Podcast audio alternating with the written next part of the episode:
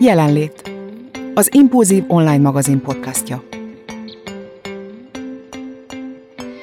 Sziasztok, kedves jelenlét hallgatók! A nyári szünet kellős közepén is készültünk nektek podcast adással, méghozzá egészen különleges beszélgetéseket hallhatok egész nyáron, mivel idén sajnos egyetlen lélekmelegítők előadásunk nem volt még, pedig már nagyon régóta várjuk, hogy feltöltöthessünk és hallgathassuk azokat a szakembereket, akiket már meghívtunk, és egyébként összejönni fognak hozzánk, reméljük. Ezért most arra gondoltuk, hogy a lélekmelegítőt összekötjük a jelenléttel, és olyan szakembereket hívunk el, akik már jártak nálunk, de lesznek új arcok arcok is, de még nem árulok el mindent. Azt még elmondom nektek, hogy a beszélgetéseket Vöri és én fogom vezetni felváltva. Az első kettő vendéggel Vöri fog beszélgetni, aztán én következek. És akkor szerintem beszélgessünk arról, hogy milyen volt az első podcast Vöri. Áruld el, hogy ki jött el hozzánk, szerintem nagyon fognak a hallgatók örülni, mert a lélekmelegítőkben is nagyon-nagyon sok pozitív visszajelzést kaptunk az előadás után. Sziasztok! Ezt nagyon köszönöm, hogy én mondhatom el egyébként, mert tényleg egyrészt baromi jó lett a beszélgetés, nagyon-nagyon érdekes volt, a téma, és nekem személyesen is volt szerencsém ott helyet foglalni a színházban azon a lélekmelegítő előadáson, amikor ez a bizonyos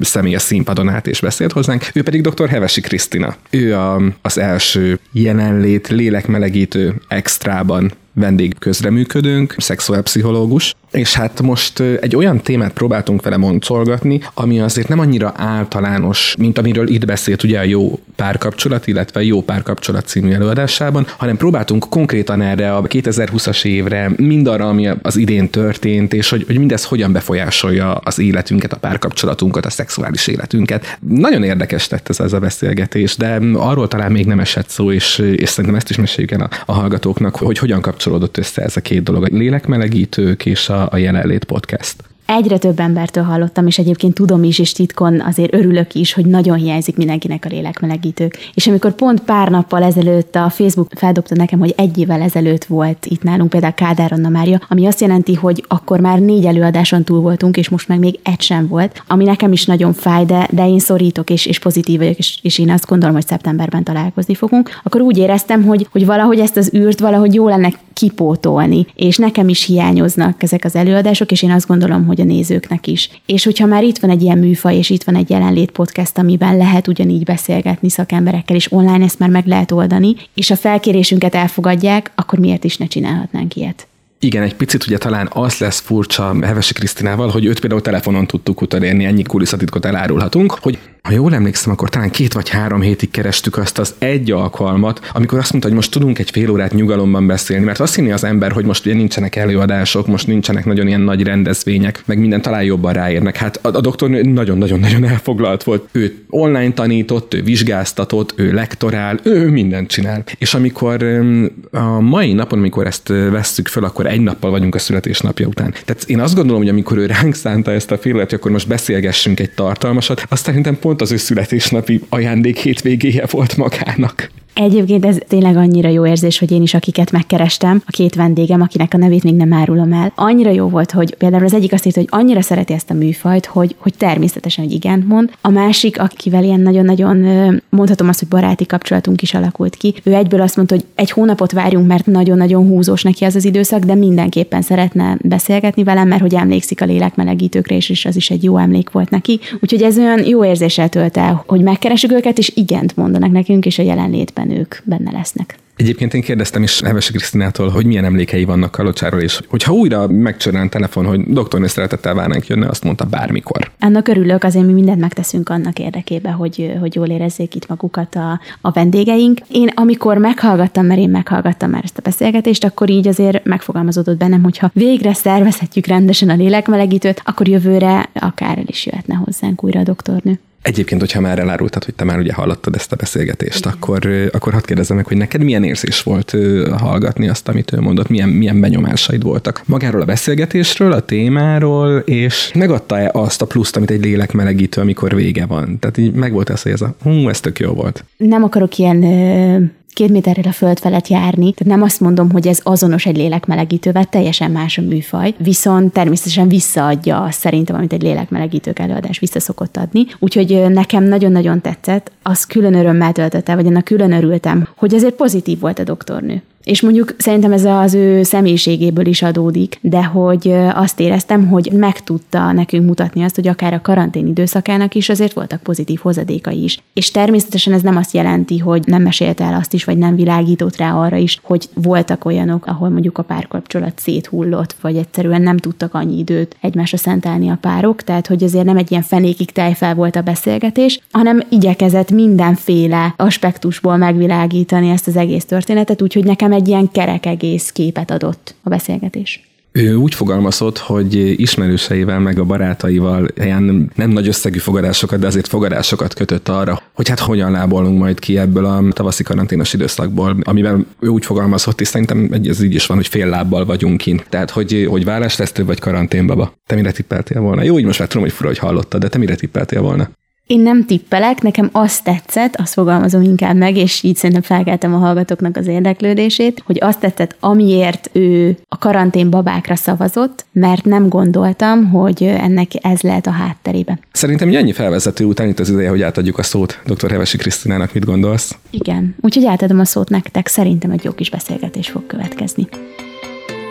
Amikor készültem erre a beszélgetésre, sok irányban cikáztak a gondolataim, hogy honnan kellene megfogni ezt a témát. Ugye egyetlen egy fogódzót kértél, hogy nagyjából honnan induljunk. És mondtam, hogy hát szerintem ez a karanténból kifelé jövetel, amikor kezdtük az egyeztetést, hogy még itt tartottunk, ez egy jó téma lenne. És mondtad is, hogy hú, tök jó erről beszéljünk. Te magad hogyan élted meg ezt az időszakot? Érdekes egyébként, most így abba gondoltam bele, hogy hogy fogjuk mi azt majd elmesélni nyugdíjas korunkban, hogy hogyan adjuk tovább, hogy valahol megéltünk egy ilyen élményt hogy annyira mi már beleszülettünk ebbe a nagy szabadságba, gondtalanságba, hogy, hogy mekkora dráma volt az, hogy nem úgy élhetjük az életünket, ahogy mi szoktuk. És kíváncsi vagyok egyébként majd arra, hogy mennyire zökkenünk vissza. Ugye, mert most még azért kicsit félúton vagyunk, még egy kicsit olyan, mint a kötéltánc, nem tudjuk, hogy milyen irányba mozdul el ez az egész. Egyébként pedig, hogy ha már szexuálpszichológus vagyok, és most egy kicsit így, így mediás lesz belecsapjak ebbe a részébe, azt hadd tegyem hozzá, hogy nekem voltak ilyen fogadásaim,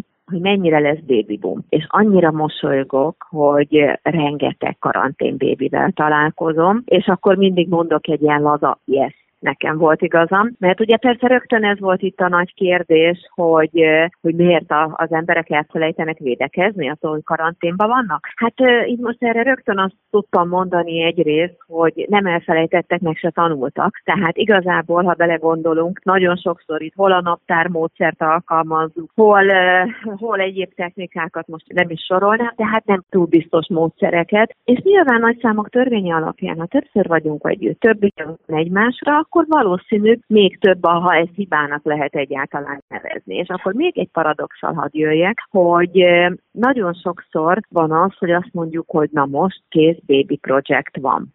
És innentől kezdve mind a két fél ráfeszül. Mert azért valahol az, hogy termékeny vagyok, vagy pedig, vagy pedig hát ilyen értelemben képes vagyok a páromat megtermékenyíteni, ez valahol önértékelésünknek és valahol életünknek is egy nagyon fontos szelete. És innentől kezdve, hogyha nem rögtön érkezik a baba, akkor elkezdünk szorongani azon, hogy úristen, csak nincs valamelyikünkkel valami probléma. És aztán persze emiatt hogyha annyira ráfeszülünk, aztán tényleg késik is a babaáldás, és most azon mosolyogtam magamban, hogy most másra feszültünk rá, ugye? Tehát erre az egész karanténhelyzetre, tehát magyarán nem arra hogy most akkor pipettával rohangálunk a lakásban. Nekem volt olyan párok, ahol a férfi közölt, hogy még egyszer kiejted azt a szót, hogy tetejére, és elválok. Tehát, hogy annyira már arra, hogy akkor na most, akkor most és akkor gyorsan, mert most van pár óra, és akkor popó alá a párna, meg mit tudom én. Szóval, hogy annyira túlzásba visszük, és ráfeszülünk, hogy hát pontosan nem a hontalan felszabadult örömöket és a szerelem gyerekeket valószínűsíti. Úgyhogy ezt is beleteszem, hogy ez volt a én ilyen értelemben egy kicsit ilyen vargabetűs kunkorom, hogy azt mondom, hogy, hogy akik eddig ráfeszültek, most más. Nem erre figyelnek annyira, hogy na most aztán feltétlenül érkezni kell, és ők is beleesnek ebbe a fajta gyernyőbe, vagy minek nevezzem. Ez volt az egyik csapás irány, mikor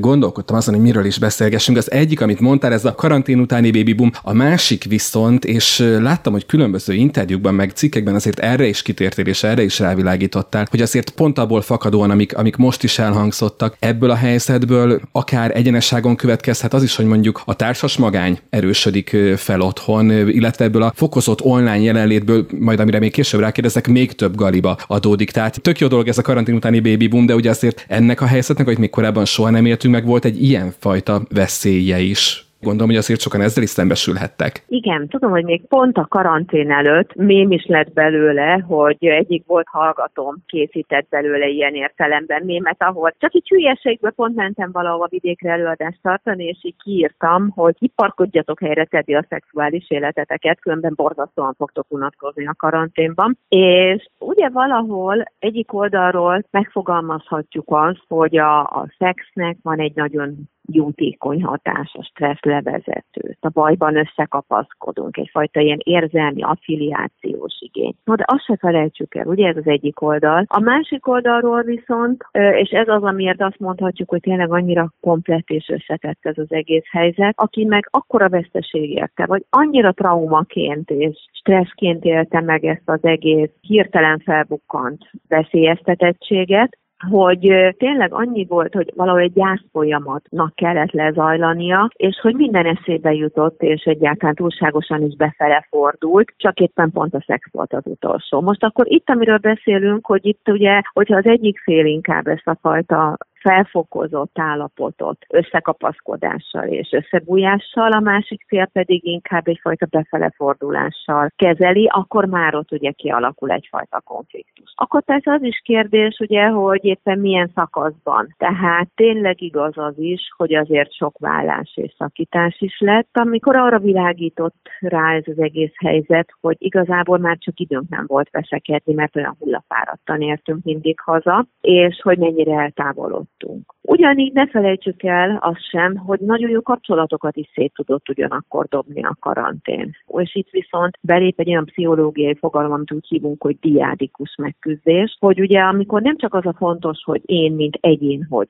sikerül ezzel az egész helyzettel megbirkóznom, hanem hogy a kettőnknek ez a fajta stressz megküzdési taktikája, stratégiája mennyire illeszkedik. Most egy nagyon-nagyon egyszerű és primitív példát hadd mondjak. Ugye van, aki például úgy csapatja ki magából a feszültséget, hogy üvölteti a zenét, a másikat meg éppen minden zaj zavarja, vagy azért, mert relaxálni akar, vagy azért, mert egyáltalán, hogyha érzékenyebb az idegrendszere, akkor mindenre rosszabbul reagál, vagy pedig egyszerűen csak otthon kellett, otthon akar dolgozni. Tehát már akkor ebből is egy plusz konfliktus. Magyarán itt kérdés az, hogy ez a valljuk be valahol halálfélelemmel, mert azért az is mindig bennünk van, ez a saját halállal való találkozás, is járó egzisztenciális szorongás, aminek nem tudjuk a pontos végpontját. Nagyon váratlanul érkezett, nagyon hirtelen változtatta meg a szokásainkat, hogy ezt a felgyülemlett stresszt egyénileg hogy tudjuk kezelni, és hogyha kapcsolatban vagyunk, ez a kettőnk között mennyire komplementer, vagy mennyire egymáson csapjuk le. És akkor még két kanyart legalább hadd vegyek a dologba. Azt, amikor annyi mindenen kellett változtatni és itt viszont akkor hozzuk be a gyermekeseket is, akiknek egyszerre kellett mondjuk áttérniük az online munkavégzésre, emellett közben mondjuk ebédet készíteni, még eddig munkahelyi étkezésről volt szó. A gyerekre vigyázni, és pluszban a gyereknek a tanítását is felügyelni, és még akkor persze sorolhatnám, hogy, hogy tényleg idejük, kapacitásuk és talán lehetőségük sem volt az összebújásra és már is elérkeztünk, amire a kérdésed vonatkozott, ugye az egyedülállókra. Most aztán az, hogy itt most valódi magány, vagy pedig társas magányról van szó, az már persze megint a következő kérdés, hogy azért gabajodott be, bele sok ember, nagyon sokan az internet hálójába, mert vagy például, mert egyfajta ilyen cry for help funkció, tehát ez a segítsetek, és egyedül maradtam, és nem tudok mit kezdeni ezzel a helyzettel, vagy annyira így akart mindent tudni a vírusról, és akkor érezte azt, hogy mindent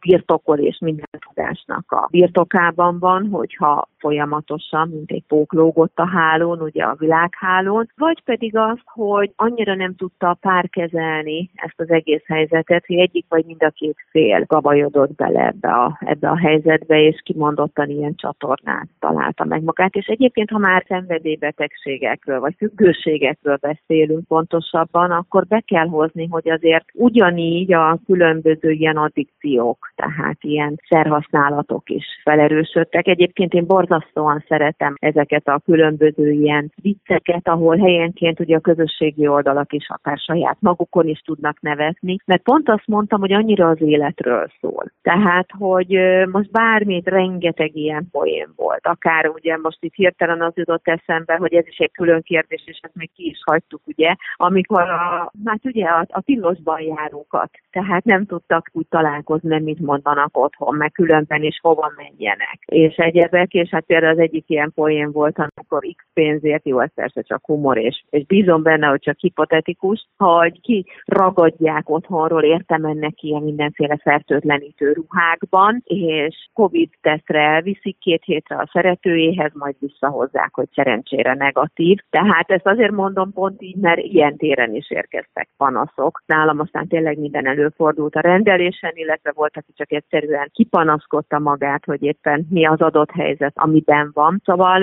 igazából azt gondolom, hogy egyik oldalról nagyon sok veszélye volt ennek az egész szituációnak, viszont az nagyon érdekes, hogy én személyesen, akikkel találkoztam, hogy nagyon sok boldog és elégedett párral. Sőt, azt mondanám, hogy az embereknek szinte a kétharmada, akikkel mondom, ez most ilyen személyes mintavétel, ettől még persze lehet, hogy más embereknek a társasága vagy baráti köre másképp reagált, de érdekes volt én akár edzésen, akár kollégákkal, akár másokkal, hogy nagyon sok pluszt is tudott adni. Tehát megtanított minket megküzdeni ezzel a helyzettel, egy kicsit lelassulni, kicsit lecsillapodni, lehet egy picit túl is lassultuk egyébként magunkat, megtanulni örülni az otthonlétnek, a közösen eltöltött időnek. Tehát ugyanígy például a, nyilván a friss kapcsolatok borzasztóan örültek egymásnak, hogy több idejük van.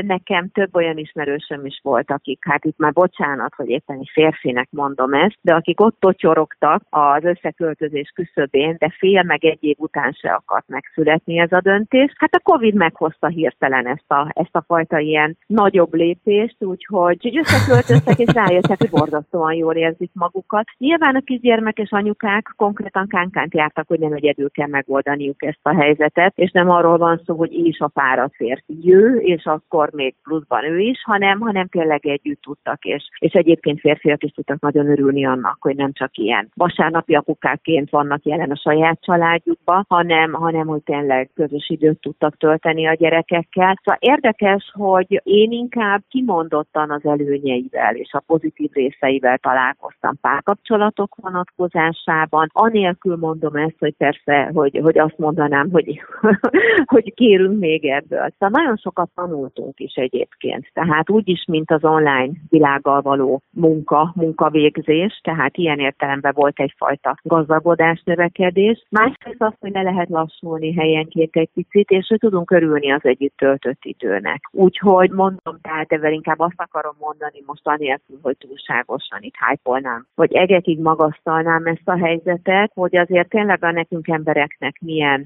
potenciáljaink vannak, hogy milyen jól tudunk helyzetekhez illeszkedni, és tényleg megküzdeni velük, alkalmazkodni hozzájuk. Viszont ugye épp, hogy egy olyan helyzethez történő illeszkedés nehézségeivel is szembesülnünk kellett, mert ugye most nagyon sok pozitívumot hallottunk, de mi ez egésznek az origója volt, ugye gyakorlatilag a, az érintkezésmentesség. Ugye már az üdvözlési formuláink megváltoztak, merjek kezet fogni, nem merjek, merjek pusztadni, nem merjek. És ez a fajta félelem valószínűleg ugye a tudat alatt ott volt, vagy van még talán most is, mert ahogy említetted, ugye most ugye ilyen karantén utáni lebegés, de még azért a normálhoz való visszatéréstől messze van. Igen, pontosan.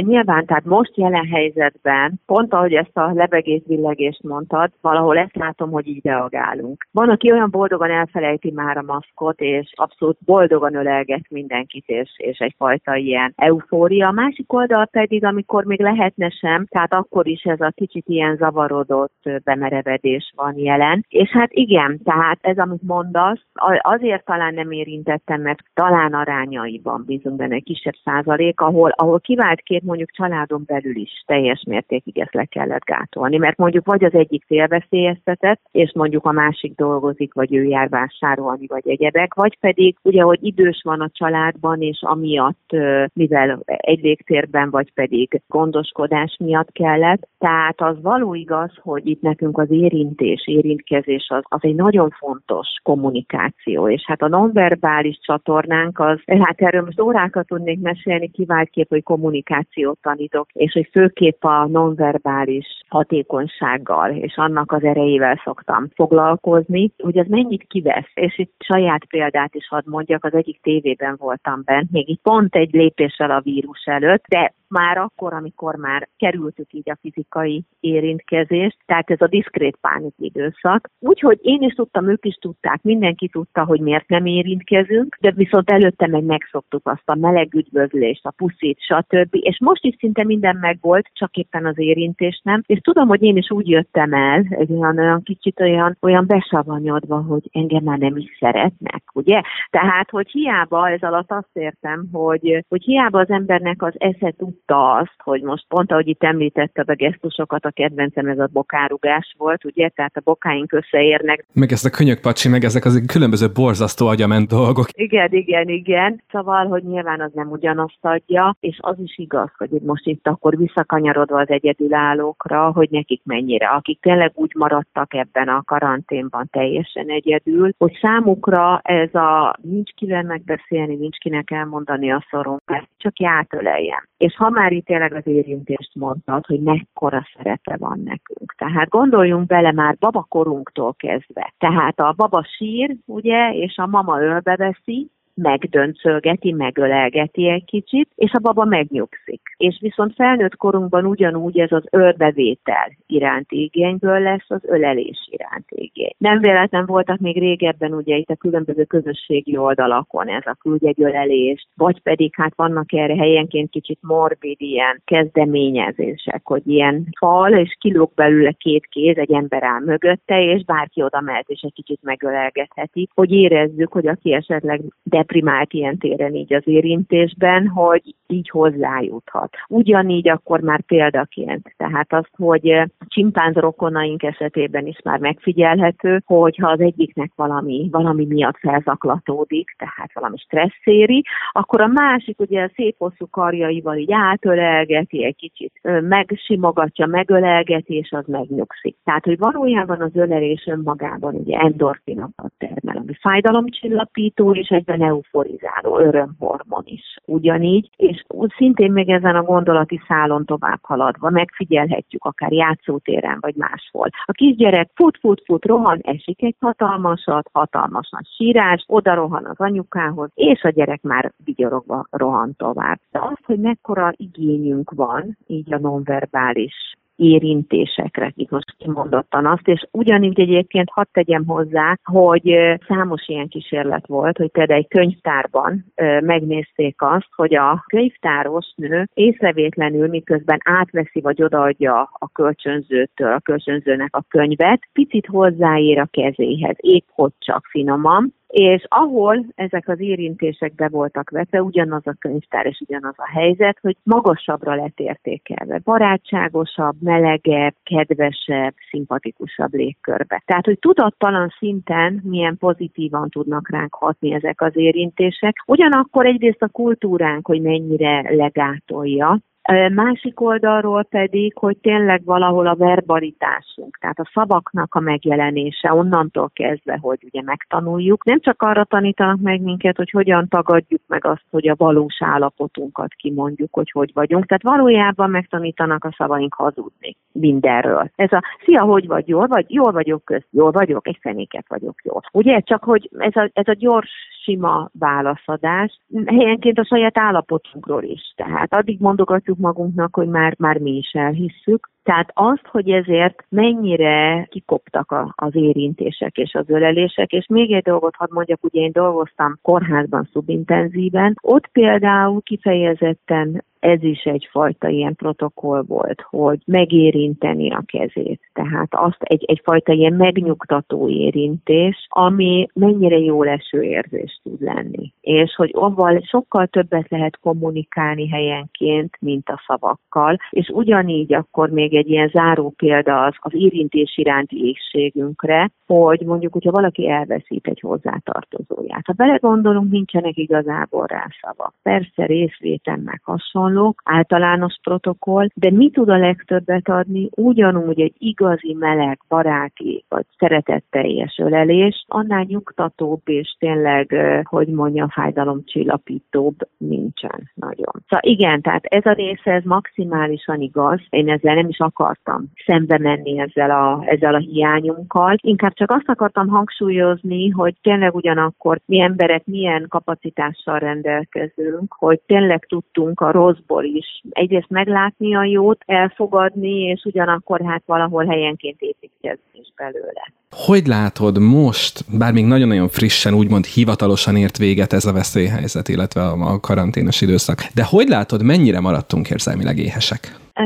Hát én azt látom, hogy azért nagy részt pótoljuk. Megtanultuk a karanténban, ugye, ahogy itt felsoroltuk, hogy hányféle kapcsolati típusban voltunk benne. Ennek nagy része azért megtanulta valamilyen szinten kezelni ezt a helyzetet. Most egy része úgy lazít, hogy talán egy kicsit túl lazít is, bízom benne, hogy azért negatív következmények nélkül. Aminek körülök azt, hogy az látszik, hogy nagyon boldogok vagyunk, hogy most kiszabadultunk, tehát ennek azt a fajta optimista felütésével véve, hogy tényleg, mint a gyerekek örülünk neki, hogy kirohanhatunk a szabadba, napfénybe és egyebek, de az is tény, hogy azért még egy kicsit persze dadogunk. Tehát egy kicsit még félünk tőle, ami talán egészséges is. Hogyha belegondolunk, abból teszem, az visszajöhet, ugye szerintem mindenkibe az az élmény, az a ilyen villámcsapás hasít bele, hogy na nem már, nehogy még egyszer ezt már nem bírjuk ki. Tehát e, igazából mit is mondhatnék, ah, nagyon sokan vagyunk, nagyon sokféleképpen és sokféle helyzetbe keveredtünk bele. Egyébként még egy olyan dolgot hadd mondjak, ami szintén érdekes, hogy mondjam, ezt így jósoltam, ennek az igazolását még nem kaptam meg, még nem vagyok benne biztos. De ugye hát sokszor beszélünk itt a túlságosan ilyen felgyorsult világunkban, a rapid randik és a rögtön szex és egy héten akár. Hú, de köszi, hogy ezt szóba hoztad.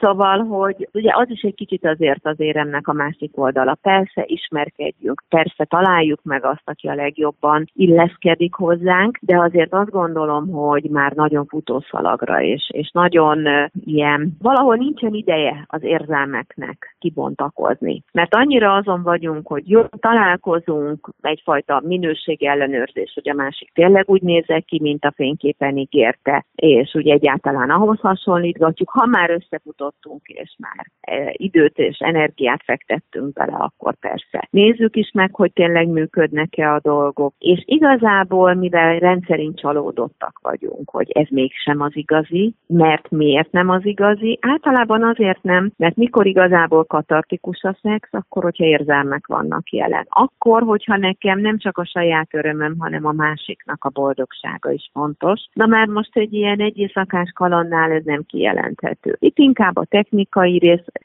hogy mondjam, olyan bravúrok alapján ítéljük meg a dolgot, és valahol úgy fejezzük be, hogy egy kicsit csalódottak vagyunk, hogy hát jó, jó, de nem az igazi. És pontosan ezért, és már megyünk tovább, és miért? Mert nem volt, nem adtunk időt arra, hogy úgy a másiknak tényleg a személyiségét is megismerjük. És egyébként ez egy annyira érdekes dolog, hogy ugye mostani világunkban annyira a vizualitásra megyünk, annyira a külsőségekre, ugye? Tehát egy-egy hirtelen fénykép alapján döntök, és ha belegondolok, szívecskézek vagy kukázok potenciális embereket, kapcsolatokat, anélkül, hogy mögé néznék, hogy milyen a személyisége. Azt, hogy anélkül, hogy tényleg tudnék bármit is róla, vagy azt, hogy jó-e a fénykép arca, vagy csak egy nem figyelt annyira oda, és egy rossz képet tett föl magáról, és nem is úgy néz ki. Szóval magyarán túl gyorsan ítélünk emberekről, és igazából azért, hogy mekkora szerepe van. A tényleg a külső bevonz, de a belső megtart, és erre most itt két dolgot is hadd mondjak. Az egyik, hogy egy picit így magunkban nézünk. Szinte biztos,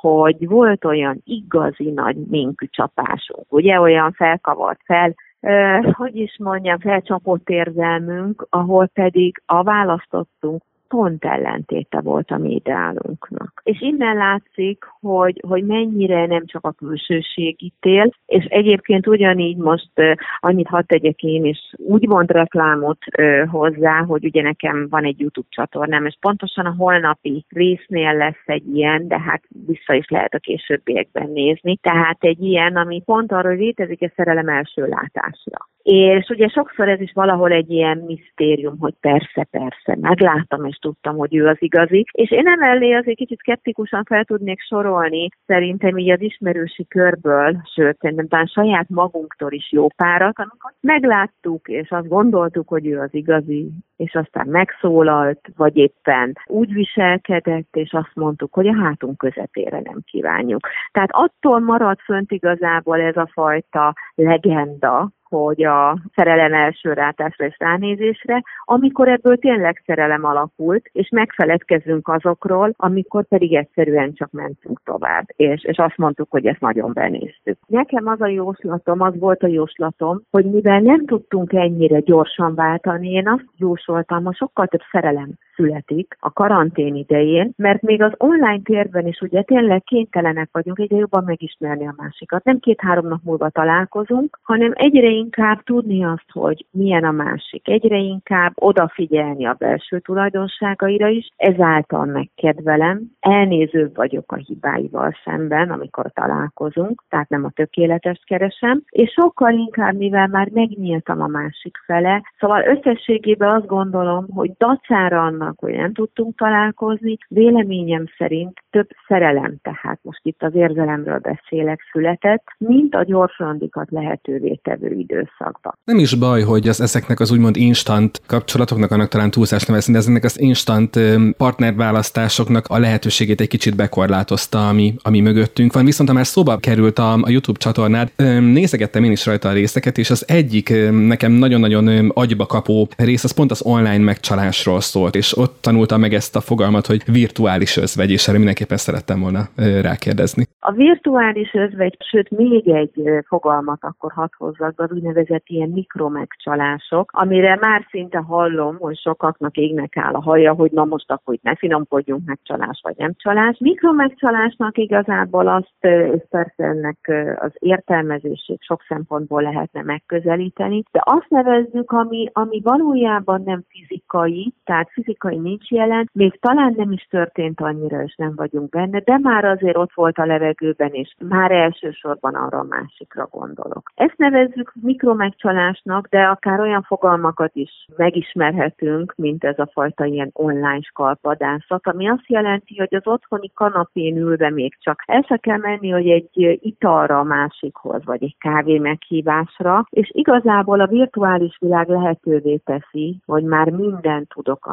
másikról. Már mindent tudok a fantáziájáról, és megbeszéltünk, és konkrétan a fizikai érintést leszámítva már minden volt köztünk. Tehát ez elsősorban itt az azonos idejű videóknak köszönhetően, és hát ezt meg egyébként hihetetlen nagy gépezet áll mögötte, hogy ezt az élményt minél inkább fejlesz és növelje, már mindenféle haptikus ruhák, meg ilyen távirányítóval vezérelhető szoftverek, és ilyen szexjátékok és egyebek vannak benne jelen. De visszatérve egyébként pedig, amit mondtál, ez a virtuális özvegy, ez valahol egy kicsit ezt is jelenti. Persze itt ennek az egésznek a témakója sokkal összetettebb, mert hogy ugye beszélhetünk arról a fajta kiberszexnek, vagy cyberszexnek, ez van, hogy magyarintjuk van, hogy nem. Tehát az avval a vonulatával, ami egy online azonos idejű kielégülést jelent, tehát szexuális élvezetet egy másik fél által, de ugyanakkor ide sorolhatjuk akár a felnőtt filmeket is, kiváltképp amennyiben ez helyettesíti a párkapcsolatot, tehát helyettesíti az együttléteket, úgyhogy igazából itt ezt a fajta interneten, internet által szült özvegységet, az azt jelenti, hogy ha bizony on ilyen szempontból a partner egyedül marad, tehát szexuálisan kielégítetlen, miközben a párja az az interneten szörfözve gyűjti be a számára szükséges libidó levezetés szépen megfogalmazva. Köszönöm szépen, én azért szerettem volna erre kanyarodni még a beszélgetésünk végén és erre utalni, mert ezzel gyakorlatilag egy elég éles határvonal húzódott. Például, aki Kalocsán itt volt a lélekmelegítő előadásodon, ahol szintén sok szó esett erről a bizonyos online térben jelenlétről, az online térben történő dolgokról, hogy azok mit jelentenek, hogy azok milyen hatással vannak a párkapcsolatunkra. Ugye egy olyan időszak áll mögöttünk, amikor önkéntelenül is sokkal intenzívebben voltunk jelen az online téren, ha iskoláról, ha tanulásról, ha munkáról, ha társas kapcsolatokról beszélünk, és ehhez képest nekem nagyon-nagyon tetszett, amikor arról beszéltél, vagy nagyon jól esett azt hallgatni, mikor azt mondtad a, a végén, hogy mégis úgy látod, hogy az időszak inkább szerelmet szült, mint hát fogalmazunk úgy virtuális özvegyeket, és talán ez legyen is egy szép végszava ennek a beszélgetésnek. Én nagyon-nagyon szépen köszönöm, hogy itt voltál velünk, nagyon szépen köszönöm, hogy erre időt szakítottál, és hát remélem, hogy Kalocsán fogunk még találkozni. Így van, így van. Én nagyon jól éreztem magam ott, úgyhogy öröm számomra, hogyha visszatérhetek. És most pedig köszönöm ezt a beszélgetést, és bízunk benne, hogy tényleg mi emberek ilyenek maradunk, olyan értelemben, akik inkább építkeznek, és ilyen szempontból megerősödnek a nehézségek árán, és majd meg tudjuk találni azt, hogy mi az, ami jót és magunkkal hozunk a későbbi időkre. Az elmúlt percekben dr. Hevesi Krisztát hallhattátok, és készülünk nektek egy következő beszélgetéssel is, és már most elárulom, hogy a vendégünk Szabados Ági lesz. Vöri fog ugyancsak beszélgetni vele, úgyhogy várunk benneteket sok szeretettel, hallgassatok a jelenlét podcast adásunkat. Sziasztok! Sziasztok! Köszönjük, hogy jelen voltál! Keresd az Impulzív online magazin podcastját az ismert csatornákon, a Spotify-on, a Soundcloud-on és az Apple podcastok között valamint az impulzívmagazin.hu weboldalon. Tarts velünk legközelebb!